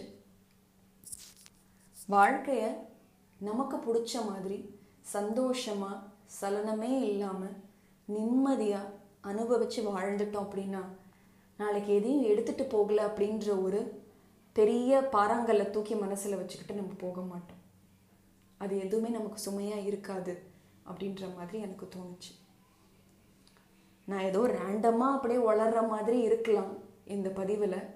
பட் மனசில் தோன்ற கருத்துக்களை அப்படியே வந்து பகிர்ந்துக்கிட்டு இருக்கிறேன். இன்னைக்கு இந்த சிந்தனையோட இந்த பதிவை நான் வந்து முடிச்சுக்கிறேன். நடுவில் ஒரு ஒரு வார்த்தைக்கு நடுவில் நிறைய கேப் விட்டுக்கிற மாதிரி இருந்திருக்கலாம். அந்த மனதினோட ஓட்டத்தை வந்து கரெக்டாக கரெக்டான இடத்துல பிடிச்சி அது அப்படியே வார்த்தையாக போடுறதுக்கு தான் அந்த டைம் எடுக்குது. சில சமயங்களில் உண்மைகள் வந்து கொஞ்சம் மனசில் வந்து குத்துறதுனால அந்த அந்த வார்த்தையை வந்து என்னால் கரெக்டாக சொல்ல முடியல. அவ்வளவுதான். இது அவள் அப்படித்தான் பாட்காஸ்ட் உங்களுடன் இணைந்திருந்தது ஜெயஸ்ரீ. ஒரு கூடுதலாக ஒரு செய்தியோட இன்னைக்கு இந்த பகுதியை முடிச்சுக்கிறேன். என்னுடைய போன பதிவுக்கு ஒரு நபர் வந்து வாய்ஸ் மெசேஜ் அனுப்பியிருந்தாங்க. அவங்களுக்கு ஒரு சின்ன நன்றி தெரிவிச்சுக்கலாம் என்னுடைய பாட்காஸ்ட் மூலியம் அப்படின்றது தான் ராகேஷ் ரமணி சார் ரொம்ப ரொம்ப ரொம்ப ரொம்ப நன்றி. உங்களுடைய நேரத்துக்கும் உங்களுடைய அன்புக்கும் உங்களுடைய கருத்துக்களுக்கும் உண்மையாகவே உங்களுடைய வாய்ஸ் மெசேஜ் கேட்டுட்டு எனக்கு ஒரு பெரிய உத்வேகமாக இருந்தது.